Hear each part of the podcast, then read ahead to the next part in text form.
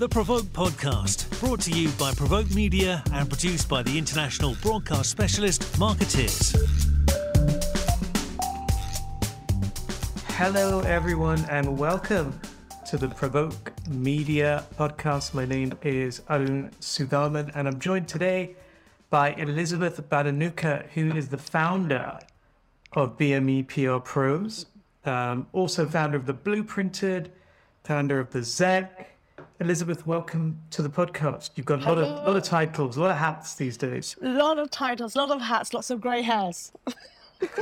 I can't see them actually. Oh, thank you. Too kind, too kind. It's literally a miracle that I've managed to be able to hide them. But yes, they are there. Trust me, they're there. Okay, excellent. Well, thank you. Thanks for joining. I know you're really busy, so I'm, I'm really glad you could do this. Um, Thank you. it's really good timing because, from what I understand, we are coming up to five years since you founded BME PR Pros. Yes, yes, yes, yes, yes, yes. Um, so today's we I guess it's okay to say we're recording on the 20th, tw- what's the 21st? 20th, 20th, 20th today. yeah. 20th today. So next Friday is um, the 20th Wow. of January. That'll be tw- that'll be five years exactly since I bought the domain name BME PR Pros and um, bought it from Namecheap. Then I did the whole configuration with WordPress and I published 28th of J- January 2017. Five years Well, ago. okay. Yeah. So there's so many things to get into with with um, BME PR Pros because you know you've you've created, uh, as you put it, often sometimes you just have to create your own platform. yes. um, which you did with BME PR Pros. You've also, of course, created the Blueprint, which is a diversity mark for agencies. The Xec is the first leadership scheme for UK based Black, Asian, mixed Yeah. race, and ethnic minority PR and comms pros. So, what were you thinking exactly when you launched BME PR Pros five years ago?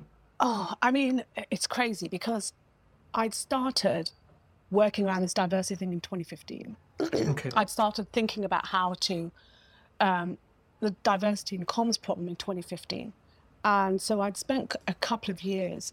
Um, I set up a Facebook group in 2016, the first um, BME PR Pros kind of Facebook group in 2016, and I'd tried to work with partners. I tried to engage people, and it was really tough. It was a very you know different world then to a certain extent. God, it makes it sound like I don't know, like 1950s. But in a way, things have changed quite dramatically. Partly because I guess BLM, as we've discussed in the past, and so by the time I got to 2017, when I launched BME PR Pros, it was on the back of an argument I had with, with um, someone who was a high profile industry, you know, diversity champion in this industry.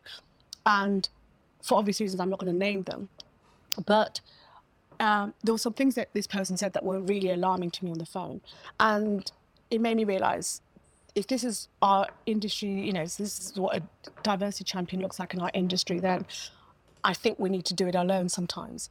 And so when I launched the the um, the website, it was quite reactionary to a certain extent, but also I'd had, you know, I can't stress enough how, to a certain extent, things have changed, in the sense that I lost a lot of client work when I started talking about diversity.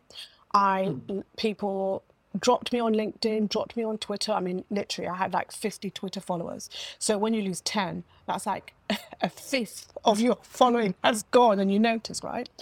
Um, I no one wanted to hire me. I got trolled aggressively. Um, I once wrote an article about poverty porn, um, comic relief and com- poverty porn, and you can read it. It's in PR Week, and I got called the N word more than forty times on Twitter. So by the time I launched BME PR Pros, my thoughts were, well, no one likes me doing this anyway. It, a lot of people seem to hate me for doing this. Um, and to be honest, even to a certain extent, Black, Asian, mixed race, and ethnic minority, there were people from those backgrounds, some of them who were also very uncomfortable with what I was doing, with the perception that, you know, she's making it harder for us, you know. Um, why is she doing about this racism stuff? I've never had a problem, so why is she mentioning it? And so when I did it, my thinking was literally like, well, you know what? I believe in this and I feel there's a different way to do it. And you know, in the old, not the old days, but there was a lot of D&I initiatives that were kind of obsessed with making BMEs look like we're in a Benetton advert. Like we're so happy and grateful. We, we, we're all so smiling. You know, these horrible stock images where they have brown guy, black girl, and everyone's mm-hmm. smiling or doing stuff like that. And I was always like, why can't yeah. you be like a director of comms and also a Bollywood fan? Why can't you be a fintech comms pro, but also into Beyonce? So, you know, I used to do mm. gifts and everything else no one wanted to work like this with me. So my argument was like, I'll set up this website and I'll spend an hour on it or two hours on it on Sundays. And that's that was the that was my whole kind of thinking. Um, and just to even to flag, you know, when I first set up that website, again, I lost a whole lot of more followers. Um, people were really, really quite angry with me. Um, and there was even people from ethnic minority backgrounds again were really offended that I was talking about diversity and using a GIF of Beyonce. Some people found that really offensive. Like I, I used um, a GIF of TLC, and someone was just like, "It's diversity." She's using a GIF of TLC. She's obviously not taking it seriously. I'm like, "It's it's TLC. Of course, I'm taking it seriously. It's Left Eye." Yeah. Um, know. Yeah. So so so so um. So that it that was my thinking. That was my thinking. No one you know, I had gained absolutely nothing but not, but contempt um, and trolling doing the diversity work. So there was I had no reason to think anyone would think any different or anything would change particularly. Yeah. So you got trolled, you got abused. Yes. Uh, you lost followers, you lost, lost business. Yep. So tell me again why you did it. Yes, because so, you you know what? It's this is going to sound really ab- abstract and ridiculous, but I felt that I had a point, and mm. I felt that you know, rightly or wrongly, it, you know, it's interesting talking about this, but it is going to sound abstract, but I think it, it's kind of the argument, uh, uh, you know, around censorship, you know, um, that, uh, you know, it's not that you have to read this book, but the book deserves to exist. I didn't mm-hmm. expect anyone to engage with BME PR pros, but I felt there was a different way we could potentially discuss diversity that deserved to exist. That shouldn't be mm-hmm. based, and just because, you know, overwhelmingly, just because uh, uh, a lot of white people were telling me I was wrong. It shouldn't necessarily be down to one person how this is done. And mm-hmm. just because, you know, some black people were saying to me, you know, you're making me uncomfortable talking about racism, it mm-hmm. didn't necessarily mean it should be dictated by them. I, I feel that with all these kind of things, there's, you know, I seem to, you know, there seemed to be a lot of people that wanted to tell me how to do it, but a lot of people that weren't doing it. And mm. we'd we'd also got away with some really horrible, I feel, um, mistruth, mistruths, um, false news about Black, Asian, mixed race, and ethnic minority people that mm. was so common in our industry that I found deeply problematic and, you know, bordering on, yeah, day to day, casual, constant racism. So when I started out, to a certain extent, it still happens. The consistent pipeline problem. Oh, it's a pipeline issue. It's a pipeline issue. And yet, I would hear, I, you know, would hear horrific stories. I hadn't heard as many since I, before I started BMP Pros, but I really felt that thing about the pipeline issue meant that the whole industry could, eh, you know, absolve themselves of ever having to question whether or not our diversity problem could potentially be an institutional racism problem. And I felt that we could, I could let people carry on doing this, or I could try to challenge this hypothesis. And so, you know, one of the reasons was, okay, well, you, you know, I would email people, you've got a pure white panel for this event. We couldn't get a senior PR person. You know what? I put that event on and I showed. The first event happened, BME PR Pros event happened in March 2015. Daljit, um, brilliant Daljit from Diffusion spoke, Adrian Marr from Fan Club PR, Jessica from Wimbart, the brilliant Ronke from, from Aria Ariatu, all of them spoke. So, you know, so mm-hmm. what's your excuse? Then people said, well, you know, there's just not the diversity of BME leaders. Well, you know, I found 15 to be mentors. From a spreadsheet of 500, I turned to 15. And part of that was like, you need to do better because if you're going to turn around and say there's a whole race of people that cannot write, that cannot come up with creative ideas just because they don't have white skin, and that's why they're not flourishing in this industry. You need to do better to show me the evidence because I'm finding it. You know, our industry has 83, 84,000 people that work in PR and communications in the UK, according to one of the industry bodies. And people really thought that if a black person doesn't appear on PR Week, they don't exist. Well, you know, we've got Asian people, black people, mixed race, ethnic minorities working in NHS organizations who are working in housing associations.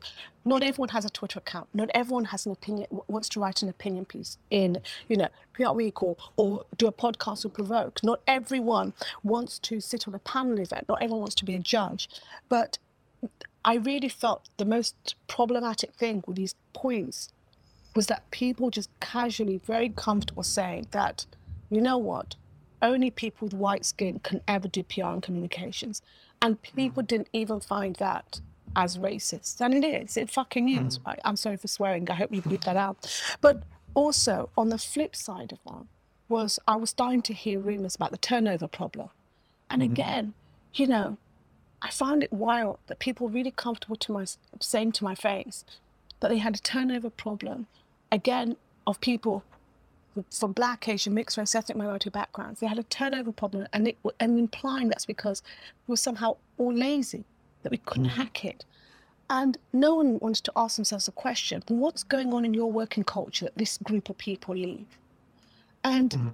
those are things I, I wanted to challenge because, you know, the starting point for so long was so completely, I mean, it was so completely racist. Can you imagine? Mm. You know, our industry, we, we, we do a job that you don't need a degree for, you don't need to come from money for, you don't need any of those things to be able to come up with a creative idea, to, you know, to, to, to rise and get to the point where you're on board level and giving strategic counsel.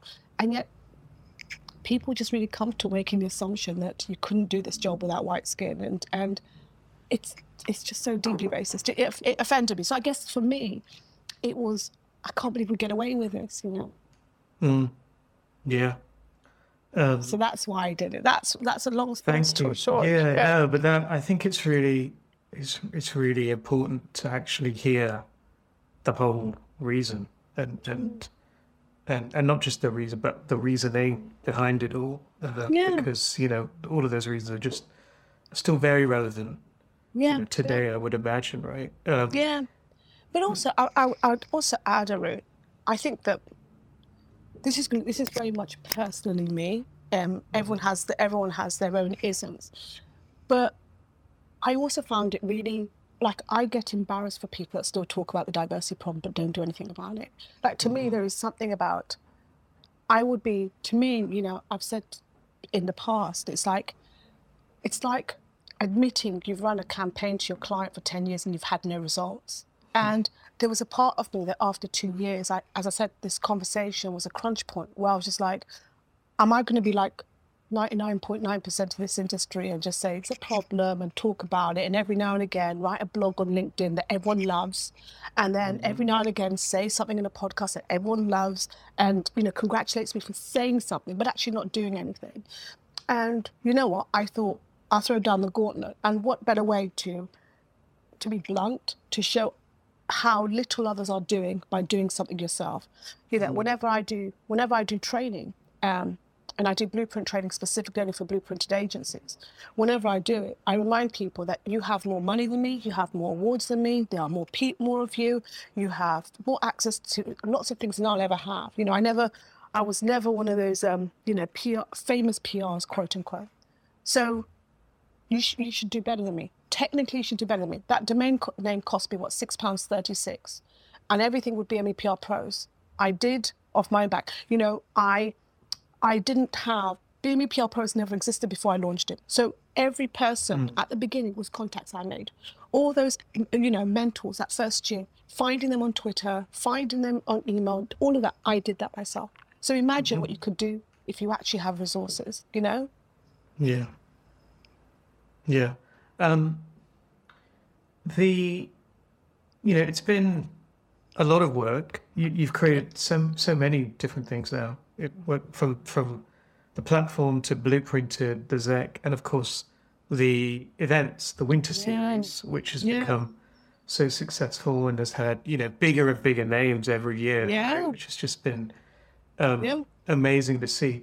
How um, how satisfied are you with your progress five years on? Does it surprise you, or are you where you thought you would be? Oh, do you know what? It's it's really strange to say this, but look, despite my sofa, I'm not living rich. I've said this a lot of times. I live in a studio, a large studio, but a studio nonetheless. Um, and it's me and one full-time member of staff. Um, Lisa does a lot of the stuff, um, day-to-day stuff on the blueprint. Um, that is the diversity process and everything else.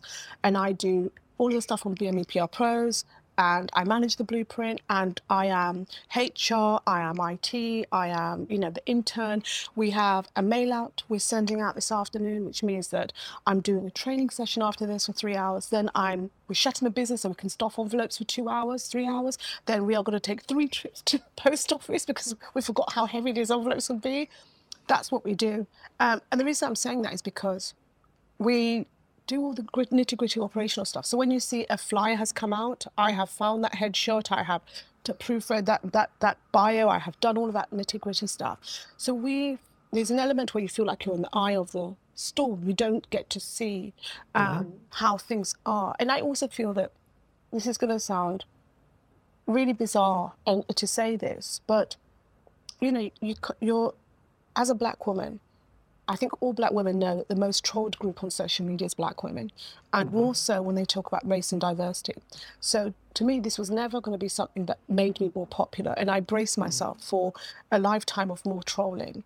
And regardless of how things may have changed over the years, or you know, perceived popularity or perceived success, and I always say perceived because you know it depends on how people think, see things from the outside we still aren't driven by popularity, and that's really important.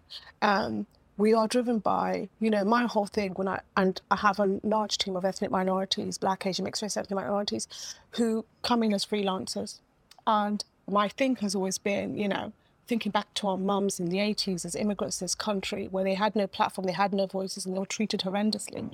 Um, are we doing the, Are we doing good by our mothers? Do we? Are, and that's how that's our mantra: do good and be good. Let's make mm-hmm. sure we're good people.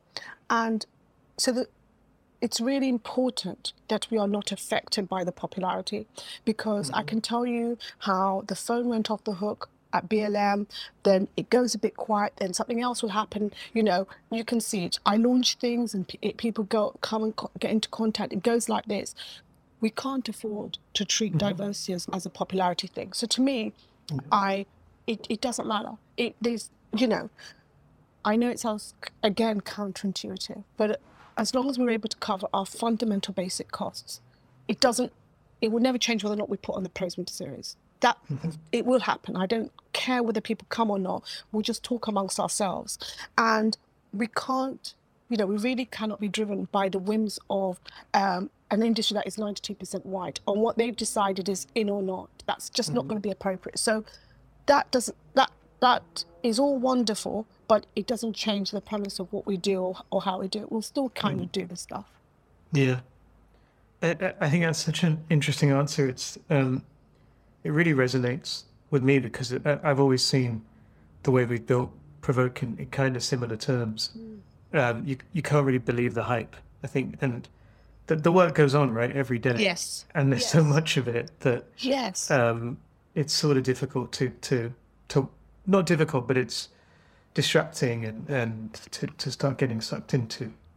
How popular are you and just all those, you know all the legacy building aspects of it uh, can become really distracting. I think.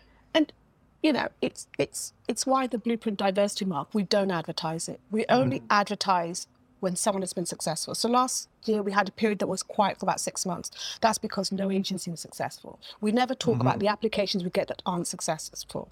We only ever hype up when someone has been awarded. And the reason mm-hmm. why is because the best DNI work that happens in agencies is when people want it to. You know, if you want to do something about diversity, it's really simple. You've just got to want to do it. That's all it mm-hmm. is.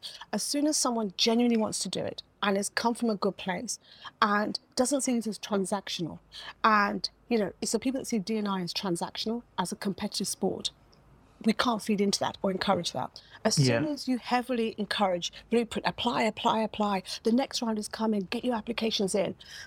I think it becomes problematic. We'll get, I think we'll get more applications, but more bad applications. Yeah, right. We are more interested in, I don't mind if we don't award anyone for two years, as long as those people are good.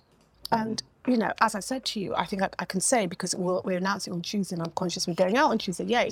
But, Yep. you know, our latest blueprinted agencies, Riot Communications, fantastic. They are a tiny outfit of 10 people run by Preena Gadher. Um, she is also the co-founder and they are absolute gold standard. They're going to be, uh, they have been, they've been told, they've been fully blueprinted. Um, Oh, oh, and that's that's what that's and so which puts them in on par with Ketchum and Hope and Glory, tiny outfit of ten people that are really you know punching, um, but but it is not in our interest to get caught up in DNI as a popularity thing. I really Yeah. think the only people that gain no. The people that don't gain fundamentally, though, are Black, Asian, mixed race, and ethnic minorities. I mean, I'm not going to go into naming names, but it's if anyone follows me on LinkedIn, they will see that I'm in a very litigious situation with a few agencies, and this is, I guess, you know, the consequence when you get organizations that feel that they have to quickly show their DNI credentials because the perception of supporting DNI is more important than actually making a difference for li- working lives of Black, Asian, mixed race, and ethnic minorities. So yeah. we've got to be very careful. It's. I suppose it's the the flip side of seeing it purely as a compliance issue, Yeah. isn't it? Where it comes down to uh, how it looks rather than how Yeah. how something Yeah. actually is. Yeah, Um, but also, also, I know. I I'm sorry to interrupt you again. no, no, please, please do.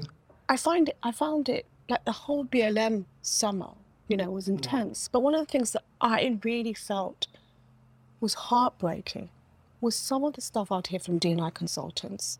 And I remember there's a DNI consultant who unashamedly was like, "Oh my God, I'm just reading, um, you know, why I'm never, why I'm no longer talking to white people about race," and started putting these tweets on on, on, uh, on Twitter. Oh my God, this is really interesting. The bits that they were penciling, and I was like, "How the hell have you been earning money as a DNI consultant for six, seven years, and you're now understanding systemic inequalities?" And then you, you look at these DNI consultants who are like, oh, we really need to talk about BLM. The first time they're talking about it, you know, the rebrand of DNI as this thing where it's, you know, the perception that it's just about, I always say, Diwali, you know, giving people samosas during Diwali, and then, you know, let's get some lanterns out for the Chinese Lantern Festival, and then let's quickly get a brown girl next to a black girl for International Women's Day. There's a whole lot of people that's what DNI is for.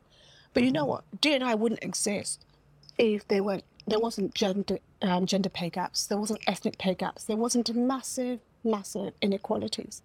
And to me, when we start hyping up DNI too much, we encourage the let's give out samosas brigade. When actually it's a really serious issue. What we saw in the summer of BLM is how many DNI consultants have been fundamentally failing ethnic minorities in the workplace. Um, so, so, so it's it's it, that whole thing. I, I try to stay well clear of. Yeah.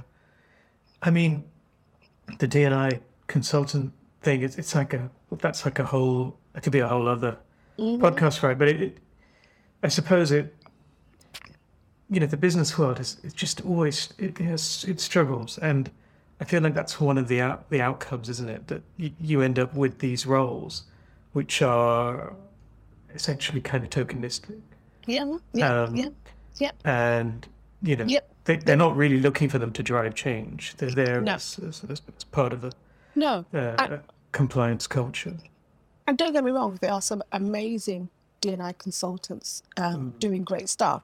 But there's also a lot that have been planted into their organizations as merely toothless tigers, you know, Yeah. with no remit to change. And also, you know, the thing about BLM that would have been really powerful is, you know, there were so many people, I'm now an ally. I, I now want to do my bit. And whenever I have met these new allies, I've always asked them, well, why now? You know, you're 40, you're 50. Inequality has been happening for a long time. You know, yeah I went to my first BLM demonstration in 2014. You know, if you look at the US, there was Eric Garner, who was just as shocking a, a murder, right? And then if you look in the UK, we've had uh, Stephen Lawrence, which has been Yeah. there for years. We know that um, institutional racism played is, you know, the crux of the Windrush scandal. And so when, you know, and then when you look into the actual workforces, when you've worked in a place, a large agency where you know that people from black, Asian, mixed race, ethnic minority backgrounds, never nevertheless, when you've seen things and you've suddenly decided you're an ally, have you looked at yourself in the mirror and asked yourself, why now? Have you addressed all those things in your life that you've allowed to slide? Mm-hmm. Because the powerful work is you have to question that first. Because if you don't, if you don't, you're never going to be a committed ally because you will always be fair weather. If you have never questioned why this body bothered you but not the others, um, you know, it's. I've heard so many horrendous things about some large agencies, and I know people who have worked there and seen these things who are now who are now apparently passionate about diversity, who still work in predominantly white places, and I find myself thinking, well, have you not thought what what you did? You know, that black woman you worked with ten years ago, and what they experienced. Did you stand up for them? You know, hmm. I'll tell you this as a last thing. The during the B, the summer of BLM, I I put a Twitter thread out, which I'm not going to go through. I put a Twitter thread out, but even aside of that Twitter thread, which got about 300 emails as a result of that, but even as a side of that Twitter thread, I had about 20, 25 emails from people I used to work with. And one of them was, for example, an interim chief exec who I worked with about five, six years ago, who wrote me a long email to apologize for how badly she and the organization had treated me. That's an example of some of the emails I'd received. Yeah. And I don't really care. I'm not. I'm. I'm, I'm not. Good, I'm not here to. To you know, deal with your own guilt. I'm, I'm not paid enough um, to have to help you deal with that. But I wonder, with with those emails from people from people like that, I wonder how many have pe- how many think like that, how many do that, because, you know, that that situation still affected my pay. That situation meant that I had to move into a smaller flat. That situation had real life consequences, and so when people are like, "Oh, now I'm an ally," um, what have you stood by? What have you watched go? And what have you been happy to? Because you need to deal with that before you come and join us. Yeah. Um, yeah. And I totally, yeah, I can, I totally agree. And I, those are difficult. Very, I think those are very difficult questions uh, for people to to handle, aren't they? Because it requires, a, you know, a lot of, yeah, self reflection and Yeah. uh, Yeah. and, Yeah. and just being, you know, honesty about uh, where you've been and, and the decisions you've made. Yeah. Um, yeah. But you're Yeah. right. It is. You're and there, and there are some people that, that do it. You know, I'm Mhm. I no longer. I'm really lucky because of Blueprint, and you know, I change how I do things. So I tend not to, you know, engage with people I don't know. Um, uh, I just don't bother anymore. I'm I I don't want to engage with anything that's. Uh, it's just you know. I think it's there's a point sometimes with this DNI stuff is like how much as an ethnic minority should you listen to casual racism in order to be a, to, to, to support someone's DNI journey?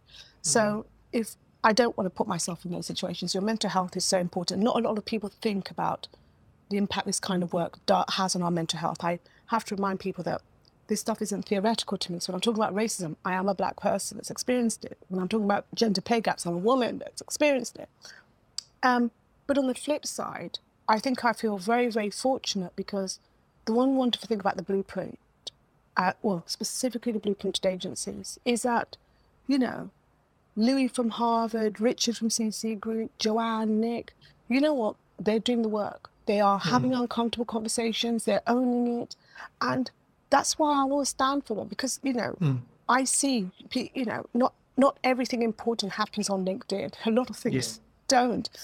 And I see how much they've grappled, you know, working out what they have to change, having to, things that they have to rethink. You know, again, Yeah. Nick, Nick committing to this journey of leaning into the uncomfortable. It's wonderful, wonderful, wonderful to see. It mm. means I can ignore the other nonsense. Yeah. No, it's one of the questions I wanted to ask you actually, because you know we've talked a lot mm. about the various challenges and, and all the crazy stuff that still goes on, but mm. but what gives you hope? Um, probably increasingly, there's a couple of things. I guess I'm really lucky in that I increasingly only just by the way work has gone. Um, I work. I'm really lucky. I work with a lot of good people. I mean, believe it or not, I work with a lot of good people, and I've set boundaries in place. I don't need to, you know, engage with all the other nonsense. I, you know, that's that's fine. But you know, um, the way the team at Google have supported us has been amazing. Um, they, none of our partners, you know this, we, we are, we've partnered together on the Xec. None of our partners have told us how to do this. Um, you know, something you may not know, but in 2020, I turned down about 25,000 to 30,000 pounds worth of sponsorship for the Pros Winter Series um, from organisations that just wanted to use us as a plaster. Quick, can we give you money and pretend we support DNI? And I'm like, well, no, you don't. It doesn't work like that. Or people that were like, let's give you money and I want three of my people to give keynotes. No, we don't work like that. The way BME PR Pros works is we're going to design something, and as a partner, you give us the money to do it or you don't. You get you come on board and support it, or you don't. But you don't dictate how this should be done. And honestly, the way the you know Tim and Catherine and Polyad and Claire um, and the brilliant Joe, Elijah at Google have supported our work authentically. Nishma Robb, authentically has been wonderful. Um, Twitter yesterday, At Twitter UK, David has been brilliant. Spoke to uh, spoke to Brendan yesterday at the Guardian. The Guardian Mm-hmm. are one of our two groups of tutors for um, for the Xec. They're doing a Guardian Day with our class. They're working so hard to create this amazing, amazing day. It's wonderful, you know.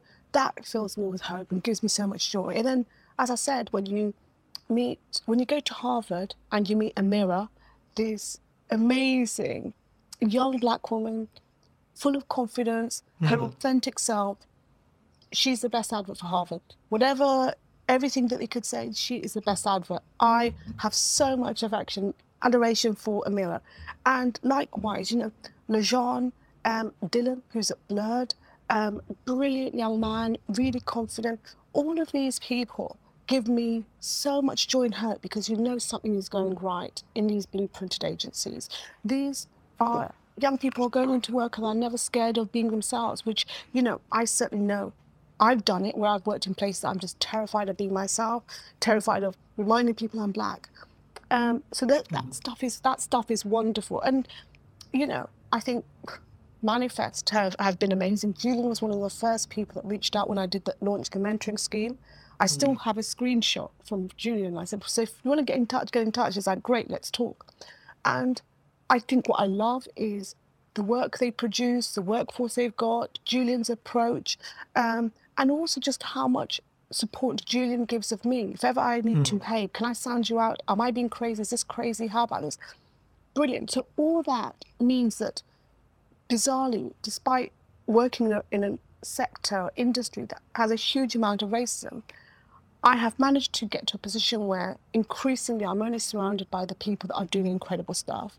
Hmm. And again, watching the Xec candidates come through and, and the way they are experiencing this, and to find that 30, 40 industry professionals are giving their time to do this for free, that's been wonderful, wonderful. All that is just brilliant, really, you know. And, and, and yeah, I, I, I'm very, very fortunate. I meet a lot of wonderful people, talented black, Asian, mixed race, and ethnic minorities. And I'll say another thing like, you know, the Pros Winter Series. Donya Davis, head of design at Ketchum. I mean, just brilliant. Did a whole thing about her inspirations and, and, you know, a creativity masterclass. Just an incredible person who I never would have met if it wasn't for this work. Katie Dash at the CBI, I would never met if it wasn't for this work.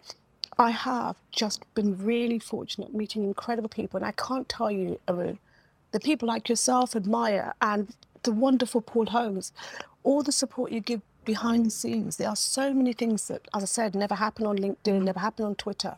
There's private conversations where people do their most. They- I see so much of that, and that's been wonderful. It's good to hear, and I think I know you don't want to necessarily celebrate after five years, um, but it's good to take stock. I think Yeah. of, of of where you are now, um, all the things you've created, uh, all the hope that you've been able to help give people. I think that's really important too. Um, so I wanted to kind of finish this with a couple of questions because whenever um, on on your platforms, there's a lot of questions. Like you ask people a lot of questions. Yes. There are a Yes. lot. Yes. There's, you know, on the Yes. winter series, you get asked, Yes. you know, what song, what song always brings you on the Yes. dance floor? What's your favorite Yes. comfort food? But can I And all these. So yeah, go on. can I tell you the method behind the madness? So when I Yeah. when the, so the reason we did the pros pros we love. So on BME PR pros, we ask people these questions, lessons learned, blah blah blah. So again, it may not be obvious. But when I first started out, you'd have all these profile interviews in mm-hmm. various publications and, Yeah. and trade trade websites, and the ethnic minority only ever appeared when it was about diversity Yeah, yeah, and right. it was about normalizing them. I some Yeah. there are some people who For sure. have never been interviewed anywhere except for the BME PR Pros website, and I always wanted to be like, I want your mum to be proud that you've done. Yeah, this." well, you can be just- yourself in this interview. yourself. You don't have to Yeah, like try and meet exactly. some other standard. Exactly. And I think, Yeah. you know, allowing people to, to also show off, asking them, you know, your career highs and all these things that, that maybe they, another platform wouldn't give them a chance to do. So, yes, Yeah, yeah. normalize it. No, I, I, I know this. Yes. I, know, I know this for sure because you know I worked at, you know, I've worked in the trade media for such a long time, and it is a very, you know, it's it's not a diverse place at all, and Not at all. yeah, and and that is something that has really really stuck with me is the way that um, people from minority backgrounds, you know, they are, you know, the goal is to try and normalize them and turn them into Yes. into something else. And then, of course, you get into all the different types of language that's Yeah. used to describe that. all that kind Yeah, of stuff. yeah, yeah, yeah, yeah. Anyway, Yes. wanted to ask you two questions that I took from um, from your platform. Uh, so one from the Winter series and one from Pros We Love. Yes. Um, so first of all, who is your communicator of the year? Oh, that's a really good one. Um, I think Lady Lady Phyll. Lady Phyll is the founder of UK Black Pride, and they I think they have done an incredible job. They are they you know you can follow them on LinkedIn, but it's incredible because one day you know she is you know protesting outside the Ghanaian embassy um, about LGBTQ um, plus gay rights in um, in Ghana. And next minute, she is doing a, you know, a glamorous photo shoot for British Vogue. And throughout all of this, you know, she's whether she's profiled in the Guardian, she was recently um, made an honorary doctorate or received an honorary doctorate. And regardless of all of this, she has somehow remained her authentic self. She has somehow though you know stayed true to his cause and i just i i think she it's a tough space being a black queer woman and she i think it's amazing that that she's a real force and she there, it feels that she's done this wonderful thing no matter how big you know she was on um link, a linkedin advert as well the linkedin changemakers advert on tv and what I love is no matter all this other noise, you still feel you're, you're getting the same person you used to follow five years ago on LinkedIn as you get now. And I just think that her work must be hard. You know, she must see a, a lot of horrific stuff. And she navigates this just with I think there is just something quite I think I think there is quite something quite brilliant about her. Um, I have a lot of respect for Lady Phyll. All right, good. And I'm so I'm impressed you could you had someone at Well- fingertips. You know what? I, I, I was kind of asked this about a month ago, so I had to Oh, okay. reflect on it. Yes. Fair enough. Yes. It actually isn't. It, it- it's the kind of question you will get asked, I suppose. Um, Yeah, yeah. Second one, what's the best advice you've ever been given? Oh, oh my gosh. There has probably a few, if I can say, probably a few. But I, so um, I'm going to say Daljit gave me a piece of advice years ago. Daljit Bhurji. And I, and I, From this- diffusion. from Diffusion PR, who is a non-exec director at, um, for the Blueprint as well. Um, and he's, you know, I love Daljit to bits. I've known Yeah. him for a very long Yeah, time. He's one of the first people I met when I started working in PR. Um, and the reason why I say this is one of the best pieces of advice is because I've quoted it often. And, um, and it was about a really tricky client. And I've used it quite a lot in my freelance or consultancy life. And it was, you know, people get the, you know, people get the PR they deserve. And it was around the idea of like, you know, give someone advice and it's whether or not they take it. And ultimately, eventually, they, they'll get the PR they deserve. And every now and again, when I've had a tricky client, I've always been like, I will give you this advice three times. If you still pursue it, I, I've done my job, but, you know, the consequences are down to you. Um, Yeah. And I think about that a lot. Um, Yeah, I advice. that's been really really helpful um, and i have to say that that that you know there's again there's a few people that on the blueprint advisory board they've also given me really good advice about you know boundaries and um, you know it's really Mm. weird doing doing this job and and doing this job and i think that one of the strangest things for me is when you first start people have a very strange relationship with perceived dni people especially perceived dni people of color um, Mm-hmm. or black people like myself this whole idea that you should be accessible to people people you know that someone wants Oh to Oh, yeah, like you're me. just there for them. I'm just there for you. I am just there Yeah. for you. I, you know, the amount of people, hi Elizabeth, we need to talk to you. Can you come in at this time? It's sometimes Yeah. people, it never occurred to me that I had a life or I had clients I had to work with. Mm. And the, that is really challenging. Or my personal new pet hate really is um, people who've been in PR for years and they've just woken up and they've just decided they want purpose. And they call you because they've decided you will help. I'll help you with your work, and it'll give me purpose. It will, you know, fill some kind of void in my life. I'll Yeah. now help the blacks. You know what I mean? and um, do you know what I mean? Can you imagine? And, Yeah. and some people and some people email it to me like I should be grateful. Like, hi, Yeah, Elizabeth. I, you know, I got this email. Hi, Elizabeth. I've decided to go part time as chief executive. Now with time on my hands, I think I want to do something with meaning. So I thought I could help some ethnic minorities. Can you imagine writing this to me and being really mm-hmm. surprised? about Come down from Mount Olympus. Um, Exactly, exactly. Or my, or my favorite is, you know, there's that famous recruitment problem at the moment. It always makes me laugh when people appear in my inbox wanting to help them recruit someone. And I, I said, Yeah. to, I said to Richard Fogg and people at the CC group, I was like, you know, the industry is desperate when they're calling me to get a black person in. I was like, literally, we are so desperate for recruitment. Get in some blacks who find exhausted any white person we could hire. Anyway, the point is, I was quite stressed in this whole concept of, you know, all these people that, that call you. I don't know, and Arun, you, you probably have this problem as well, but you probably have it worse than me. Can we go for coffee? Can we go for lunch? Can we go for coffee? And I'm like, yeah, okay, but if I go for coffee, I'm closing down my business, you know. And someone said to me um, after a particularly toxic encounter with some horrible people, it was actually Joanne Robinson who said to me, Robertson who said to me, you know, Elizabeth, you never have to talk to anyone you don't want to talk to. You never have to do that. It you, it, you never have to do something you don't want to do. And it's the, the, thing that's really difficult is what I think what's, you know, that was good advice. And trust me, it's it's been changing, you know, life changing for me. Because up until that point, i it's a whole other podcast, Arun, but how many mm. people have spread lies about me or hate me because I couldn't make their coffee, hate me because I couldn't make their lunch, hate me because I couldn't drop everything. That's that's quite hard. You know, as a black person, your room to maneuver is so small that if you don't drop everything for this top 20 agency, you're immediately an aggressor. You're a bad person. And so sometimes there was this thing of trying to look, I'm not a bad person, I can do this time. And now, quite frankly, I don't give a sh- I don't give a toss if you think I am. Uh, There you go. I held, I pulled back very quickly.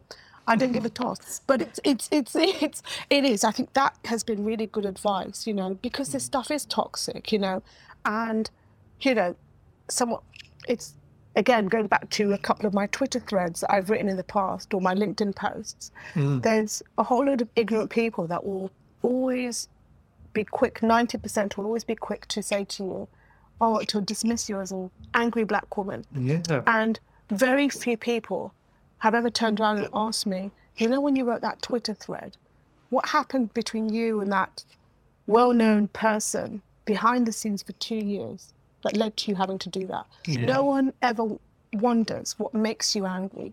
What has happened to make you be like this? What, What has happened? yeah, what how how did you get to this Yeah, point? It's always exactly. Elizabeth, why are you so mad? Absolutely, absolutely. It's always got to that point. Mm. and so I don't engage with any toxic people anymore. And that that's those, those were those were you know some really good advice. I don't have to talk to anyone I don't want to. Um, just because I work in DNR, it doesn't mean that you know. I said to someone, your need to learn about DNI doesn't go above my need to protect my mental space. Um, and increasingly, I have something that- that happened last year is I'm I'm I'm stop stopping being the bigger person. Um, I don't need to do that anymore. I, there's a whole lot of people again and things I don't need to engage with because why should I? You know. So yeah, some of the advice. Yeah. Good advice, both of them. Thanks for that. I think I need to take that advice a little bit as well. Yes, Um. I think we all do, I imagine.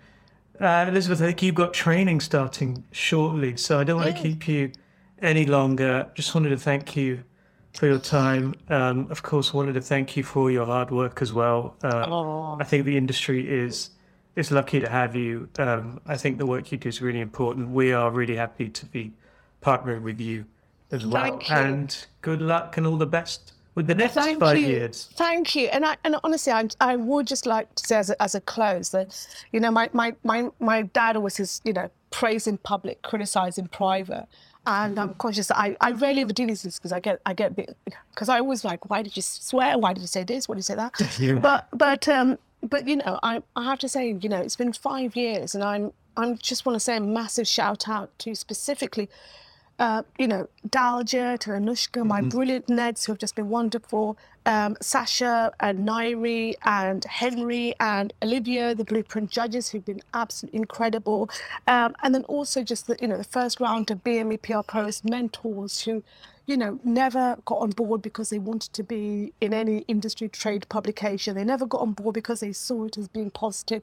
All those people. And then finally, I think it's just a massive thank you to people like yourself, um, Provoke Media for all the support and being great partners, CIPR, uh, Google UK, um, and people again like Guardian who've all just come behind and supported our work, and all the all the incredible people that are teaching, doing masterclasses, training days, mentoring for the Xec, and doing my career talks. It's a massive, massive effort, but the impact they're having on the cohort, and I just hope the Xec runs and runs for years and years, and we end up at one point with a group photo of uh, of 50 former alumni, and knowing that so many of them are sitting at the table. But that's because so many amazing industry people have given their time and their advice and their support for free, and I can't thank them enough. Thank you to uh, yeah all the good people have been part of the journey. You know who you are.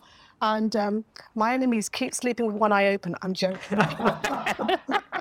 Well, it's quite a coalition, just the names there, right? You know, it's Yeah. it's, it's, an, it's it's an amazing coalition that is Yeah. kind of you've helped to build and has come together. And I think Yeah. slowly, slowly but surely, it, it changes the whole industry. Yeah. Absolutely. And that's how it happens, Ab- right? Absolutely, bit by bit, bit by bit. Yeah. Definitely. Thank you so much.